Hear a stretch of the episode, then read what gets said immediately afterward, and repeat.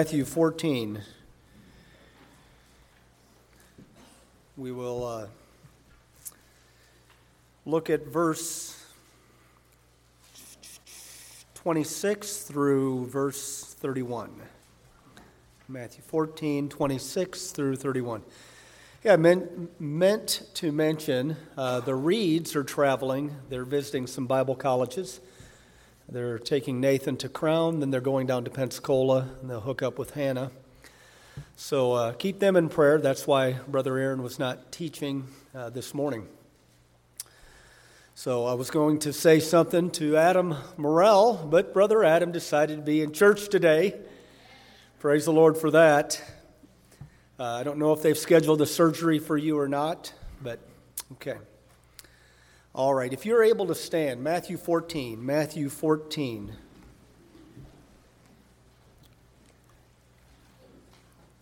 Begin, beginning at verse 26. And when the disciples saw him walking on the sea, they were troubled, saying, It is a spirit. And they cried out for fear.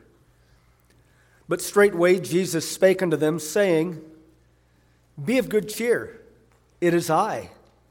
Be not afraid. And Peter answered him and said, Lord, if it be thou, bid me come unto thee on the water. And he said, Come. And when Peter was come down out of the ship, I highlighted this. He walked on the water to go to Jesus. But when he saw the wind boisterous, he was afraid, and beginning to sink, he cried, saying, Lord, save me. And immediately Jesus, stretching, stretched forth his hand and caught him and said unto him, O thou of little faith, wherefore didst thou doubt? I do not believe Jesus was harsh to Peter. I do not believe when he said, O thou of little faith, wherefore did you doubt? He was not being harsh at all. But he was giving clarity to the reason that he was sinking. There is so much between verse 22 and where we read. Let's just see where it takes us. Father, we love you. Thank you for the Bible. May the Holy Spirit teach us, instruct us this morning. We're thankful for these historical rec- records that they're not just for history, but they're for our benefit, our faith, our instruction.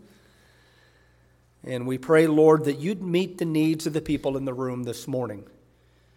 You know the difficulties the struggles, the heartaches that people are facing. You know the counsel that people need. You know the spiritual condition of everybody in the room. And I pray that our ears and our heart would be turned to you. I ask this in Jesus' name. Amen.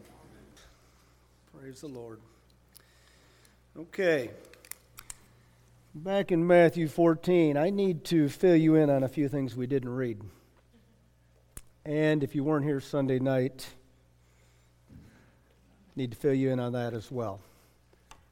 So, as we've been progressing through the book of Matthew, the Lord Jesus last Sunday night, you may not have been aware of it, but he did it last Sunday night.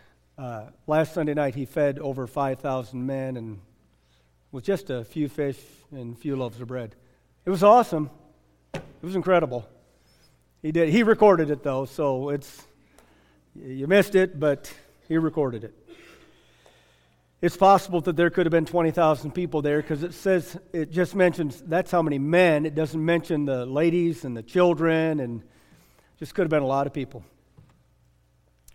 Now, it's interesting. The Lord Jesus used the disciples to distribute all of this food. Now, imagine let's say 10,000 people. Imagine 10,000 people. And they see you as part of this little group that's bringing uh, the delivery service. Um, what do they call that? That fast food delivery? Okay. What is it? DoorDash, yeah. So the DoorDash, uh, they see you coming like the, the DoorDash over and over and over again, and they don't have to pay for it. It's free. You think they're going to like you? I think you're going to be a good friend. They're going to look on you with favor.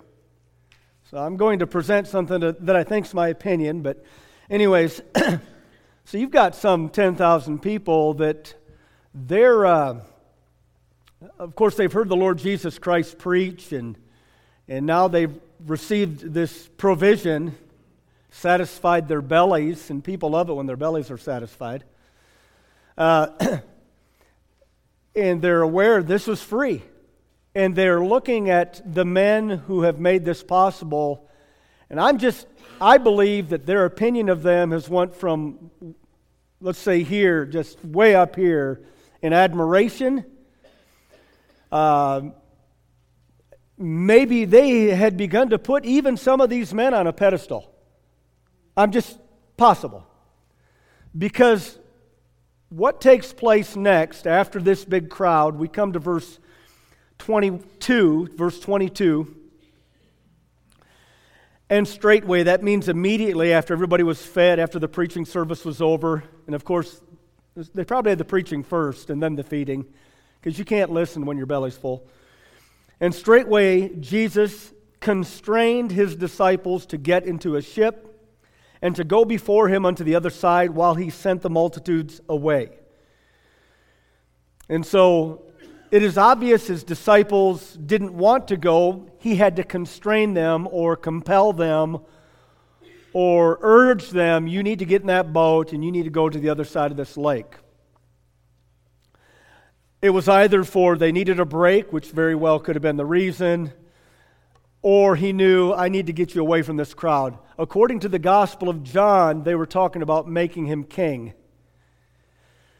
And so it wasn't time. We know Jesus is the king, but he knew it wasn't time. By the way, he knew, as you and I ought to know, there is no crown without a cross. There never will be. The unfortunate situation of American Christianity, for the most part, is we got our crown without a cross. But the real crown comes when you're willing to endure, stay faithful in the times of suffering. Because let's face it, living for Jesus in this ungodly world is not going to be easy. But I'd much rather live for Jesus in this world than live without him in this world. Because if you think, well, if I just reject Jesus, I'll avoid trouble, you are greatly wrong. You are seriously not thinking right. Because the fact is, trouble comes to everybody. And I'd much rather go through it with Jesus than without Jesus. And so, anyways, Jesus sends his disciples off. And then he dismisses the multitude. Verse 22, uh, 23. And when he had sent the multitudes away, he went up into a mountain apart to pray. And when the evening was come, he was there alone. I just want to pause on some of this. I realize I've got an area here that I want to emphasize, but there's so much in this narrative little gold nuggets for my soul, I've got to share them because they've benefited me. Jesus sends the disciples away, Jesus sends the multitudes away, and the Bible says Jesus gets alone to pray. As a man, because Jesus was 100% man, as well as being 100% God. The word Emmanuel means God with us. Yet, as a man, he must be our substitute. You can't be a substitute if you don't wear the same uniform. And as a man, by the way, you needed a substitute, and I needed a substitute. You say, What are you talking about? Well, I'm saying this. If he wasn't our substitute, then guess who's going to have to die and pay for your sins eternally? Us, the one in the mirror. Not the neighbor, no.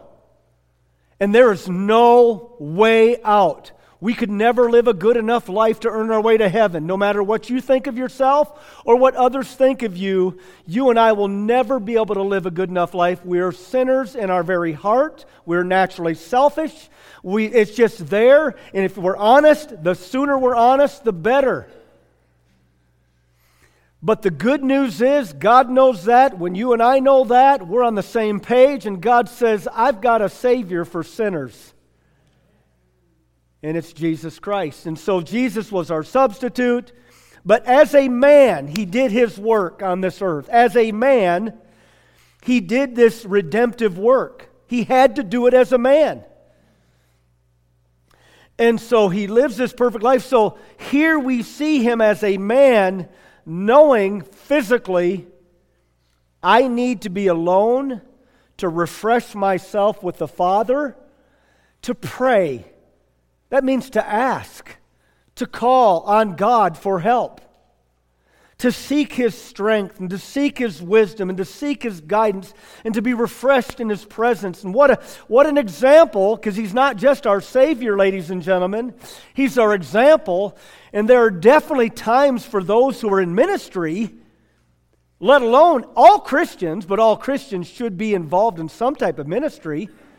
There are definitely times when we need to get alone and refresh ourselves with the Lord talking, communing, and seeking His strength and His wisdom. We have His Word to help us.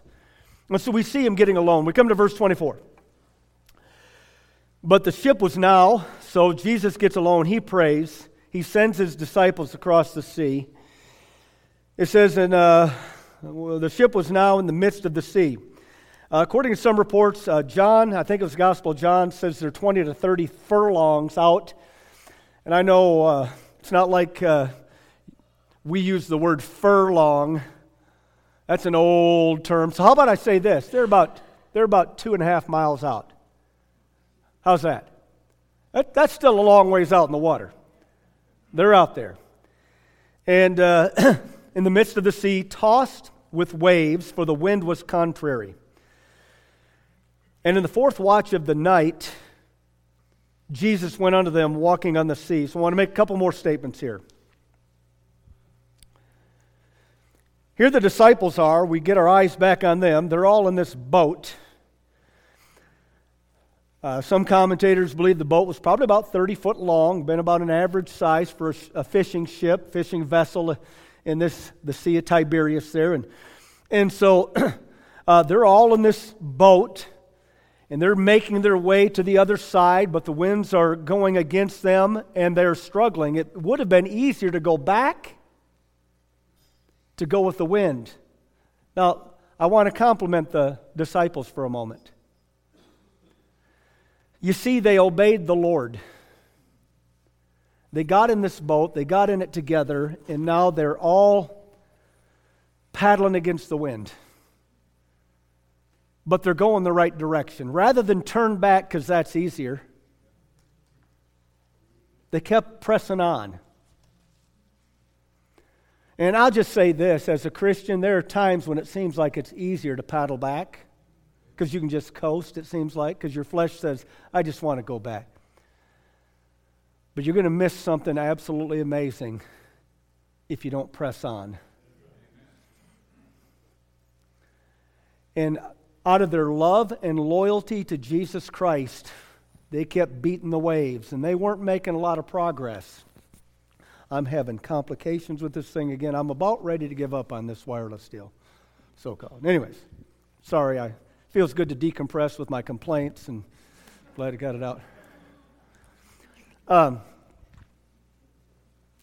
so they're out there. It's dark, the fourth watch, three in the morning uh, and the waves are out of control. They're not making headway. They're in this storm, and in their mind, they're without Jesus. And the Bible tells us now, you got to get this picture. He's come down from the mountain, he's finished his time in prayer, and he starts making his way to them. He's walking on top the stormy waters. Two and a half miles, he's walking across the stormy waters like a walk in the park.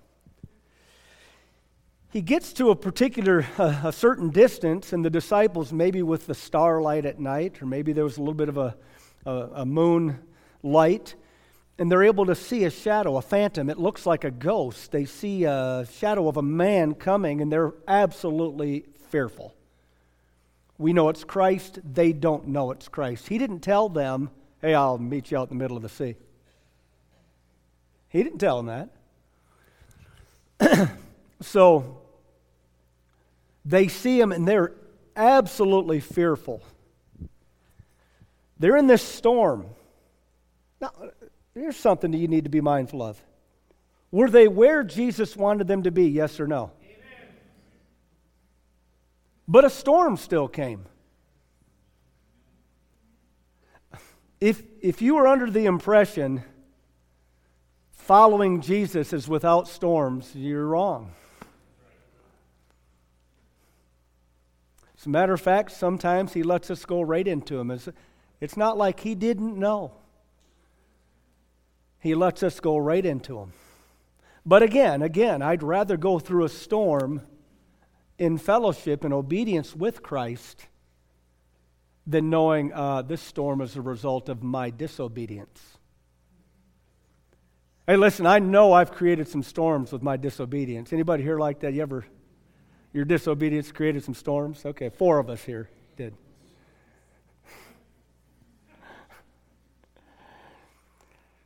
But the reality is this to know that the storm is on me because of my obedience, now that can bring some quandaries to my brain.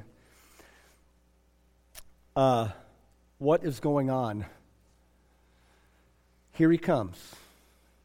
And then to add the fear of the, the storm was only excelled by the fear of the phantom. That's, the Bible says it. They feared. They feared greatly. They were fearful. But as soon as the Lord Jesus acknowledges their presence, they acknowledge him. They don't know for sure who he is. Look what he does. He puts them at ease. It is I. Be not afraid. The Lord Jesus doesn't want us to be afraid of him. It is I, be not afraid. I don't know how far away from the boat he was at this time. I don't know if he was uh, 100 yards away, 50 yards away, 75 yards away. I don't know, but he was still a good distance away. But his voice, his, his voice had a reassuring effect. the Bible does say, uh, Jesus said, My sheep hear my voice, and they follow me. They know his voice. And that had a reassuring effect. And there's Peter. All the disciples are uh, together there. And here's Peter. This episode is only found in the book of Matthew. This little clip. All right.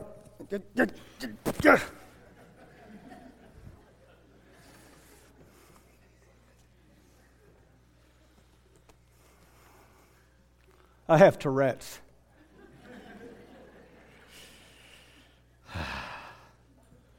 This episode is only found in the book of Matthew. So uh, look at verse 28 again. We read it. And Peter answered him and said, Lord, if it be thou, bid me come unto thee on the water. I just wonder what the other fellows were thinking.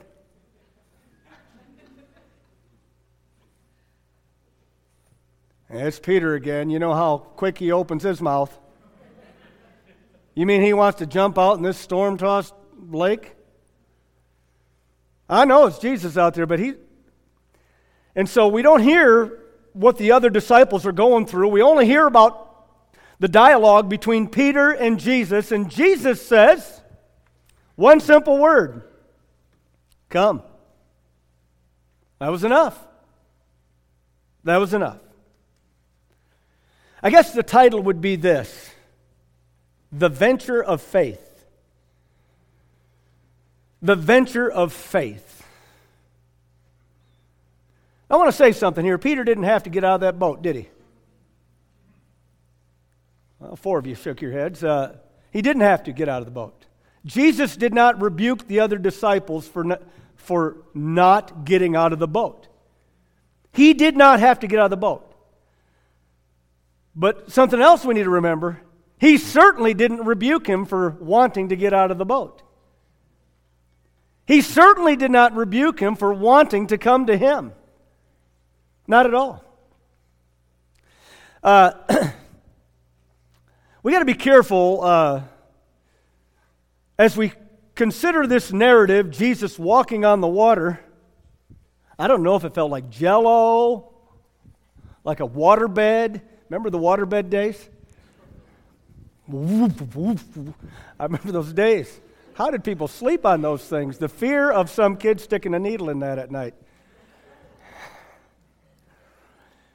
But uh, my mother had one. I remember jumping on it. I never worried about it busting, I guess. It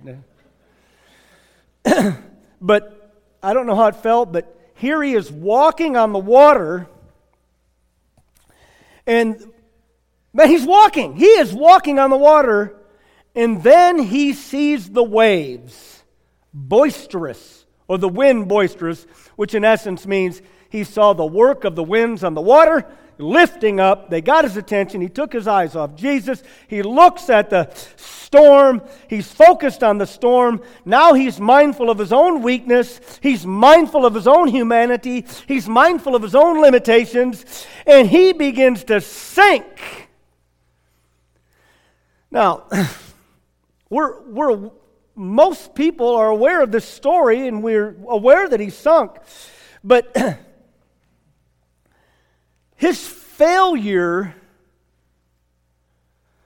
does not remove the success that he once had. It, uh, just because he failed doesn't mean he wasn't trying to do something that was good.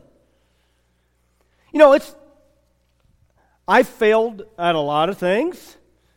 Some things I'm thankful God let me fail at because I know that they weren't His will. Have you ever endeavored into something and you weren't sure it was His will, but you did it anyways, only to flounder, lose money, or whatnot? And it's like, oh boy, I don't think God was in this.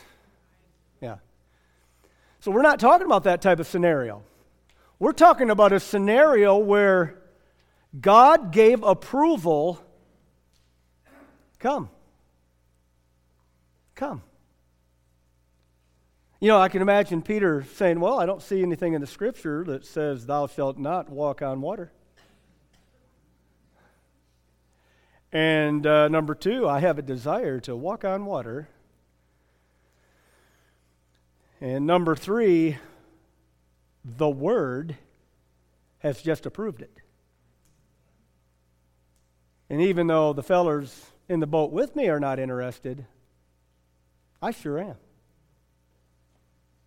I'd like to experience it.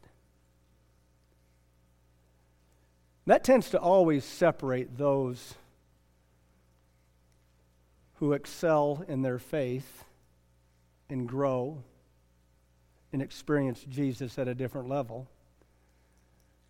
They seek the will of God, they step out in faith, and they venture, and they may fail but they fail at something wonderful. They fail at something that was a good venture. But they failed. They failed. Well, as I consider this whole dialogue, I meant to emphasize at the beginning. I'm going to have to come to it here a little bit later, but I'm going to come back to what we're talking about here in just a moment. When all is said and done, when all is said and done, we look at verse uh, 33. It says, Then they that were in the ship came and worshipped him, saying of a truth, Thou art the what? Son of God. All 12 of those disciples through this whole experience, being sent off even Peter jumping out of the boat and walking on water, through this whole experience, and maybe if it was a situation where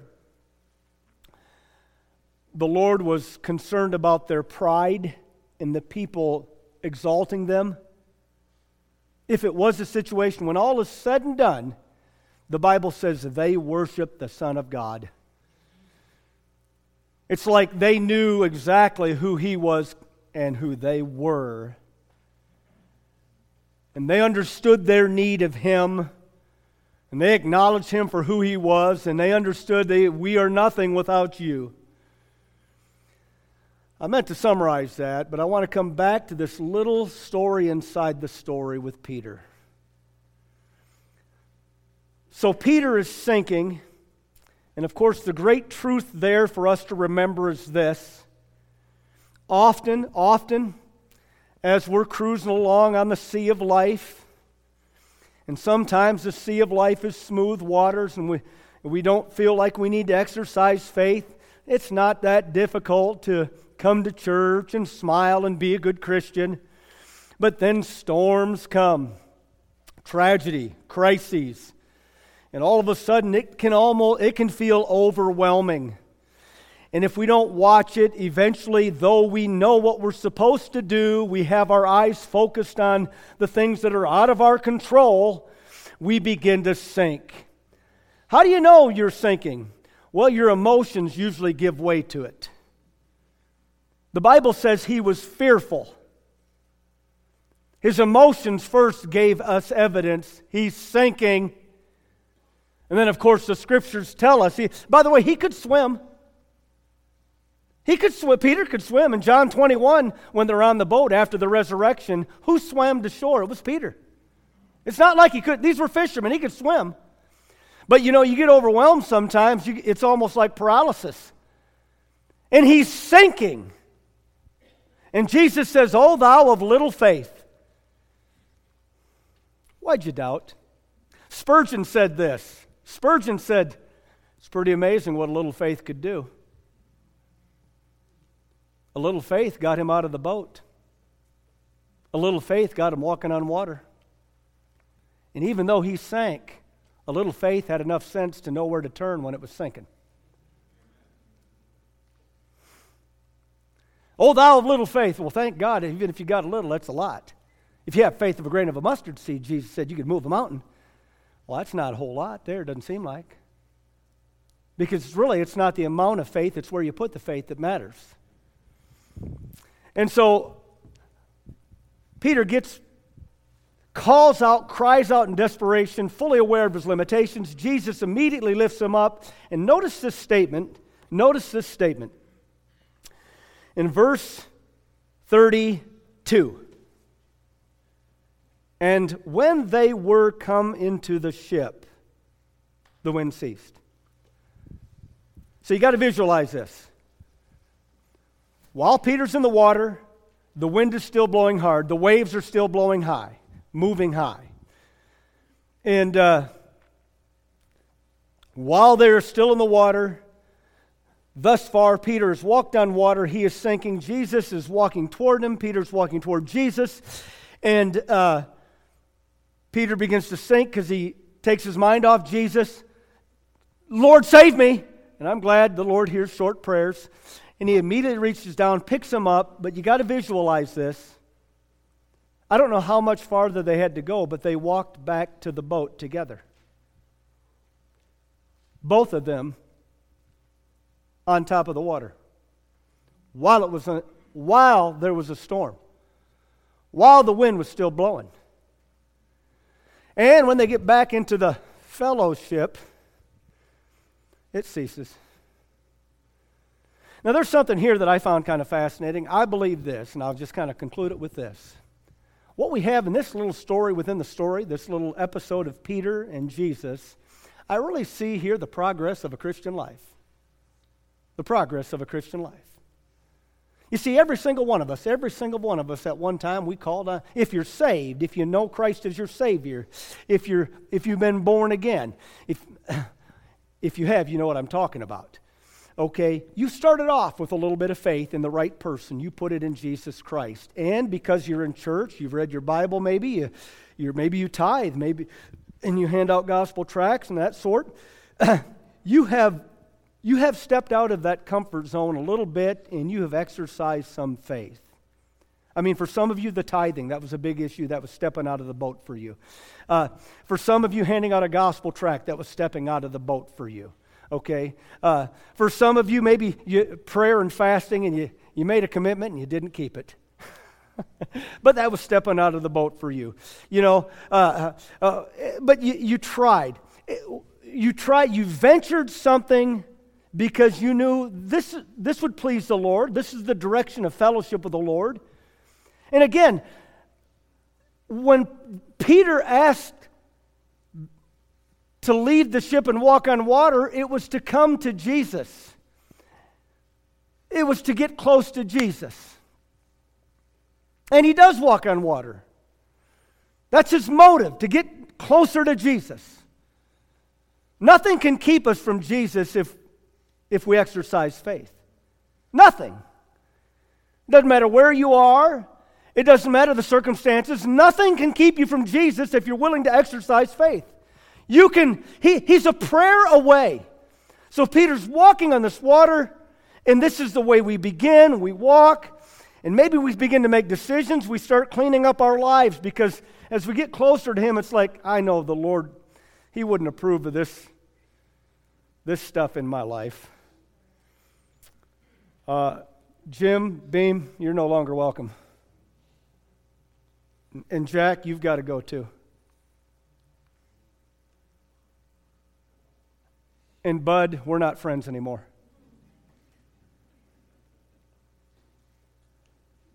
Y'all with me? And things begin to change because you're venturing to get close to Him. And may, who knows, maybe there's some music. You know, you just listen to the music, you don't listen to the words, and all of a sudden the words start standing out. You got this cuss word here, that cuss word there, this cuss word here, and all of a sudden you say to yourself, Ooh, uh, uh, this is not conducive to me getting close to Jesus. Uh, I'm going to get rid of that. And so you walk and walk. Oh, but then a storm comes, oh, troubles come, and you go back to your the things that were easy for you. You go back to those old dependencies, those easy comforts, and they just put you deeper. They sink you a little bit deeper. And then you hit, you get down, and maybe some tragedy comes, and you say, "Lord, save me!" And you get, and the Lord comes, and He lifts you up again. He lifts you up again. All you, all those things that you'd ventured in faith, all, it's like well, messed up. But you say, Lord, save me. He picks you up, and He's in the picking up business. He picks you up, but this time they make it back, but it's not the two of them coming together as separate entities getting close now. This time they return to the ship, maybe arm in arm. Ooh, ooh. Or maybe right next to each other. I'm walking on water. Even in the storm. And where's Jesus bring them back to? He brings them back into the boat with all the other brethren. He brings them back into this fellowship. You know, the church is a fellowship. And I don't know about you, but I, I certainly remember, and I'm, I'm familiar, I'm pretty aware of many testimonies in the room where you ventured faith and you failed. You failed. I mean, you tried, and nobody's knocking you for trying. Nobody's knocking you for trying and failing. Nobody. But you understood the pressure and the consequences and the pain of failing, and all you could do is cry out, Lord, save me, and the Lord shows up and He picks, He gives you grace and He picks you back up. But now it's like you know, I need thee every hour. I need to be with you. And I know where you're leading me. And I'm willing to follow you every step of the way. And you know, the beauty is, the Lord, His tendency is to bring those people who have fallen back into a fellowship with other believers. Now, the other guys could say, well, we didn't sink, but you didn't venture.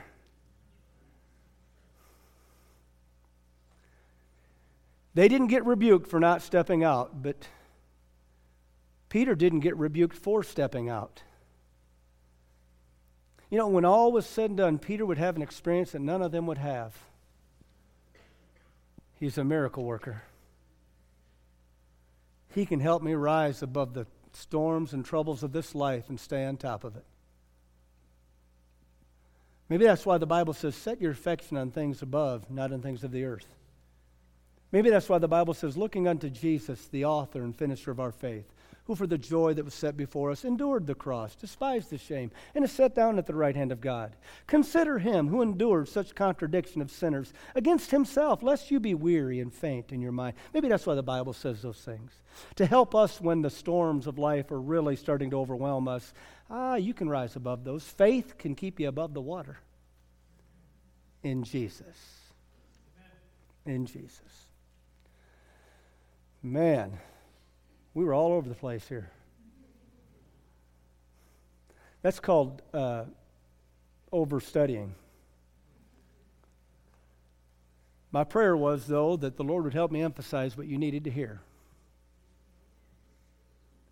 Because I know that so many different situations in the room, but God knows them all. There might be somebody in the room who absolutely doesn't even know they're going to heaven. There might be people in the room who, honest to goodness, if they died, they would die and go to hell. And for them, they, what they need, all they need is a little faith. Trust Jesus. To reach out and say, I need you, and let him be your Savior. For them, that's the most important thing. There are others, you've been saved for a long time, but you've been in neutral. You've never ventured. You never stretched it a little bit for the glory of God. Maybe the Lord's saying, Come on, come on in, the water's fine. So what if you fail? If you fail doing right, I'll pick you up. Amen. See, maybe, maybe it's the choir. The Lord say, you need to get in the choir. Maybe, maybe it's working in the nursery. Maybe it's working as an usher. Maybe it's just saying, I need to start handing some gospel tracts out.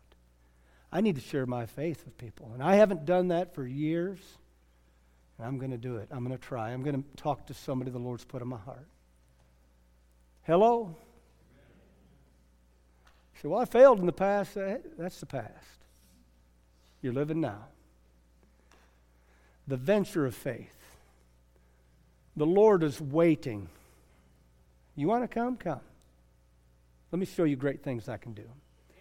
Lord, may you bless this service, minister to our hearts. With heads bowed and eyes closed, with heads bowed and eyes closed, let me ask you all this question. Maybe there's some folks in the room who'd say, Preacher, that's me. I, I do not know that I'll go to heaven when I die. I, I don't want to die and go to hell, but I am not certain that I'll go to heaven. I'm just not certain.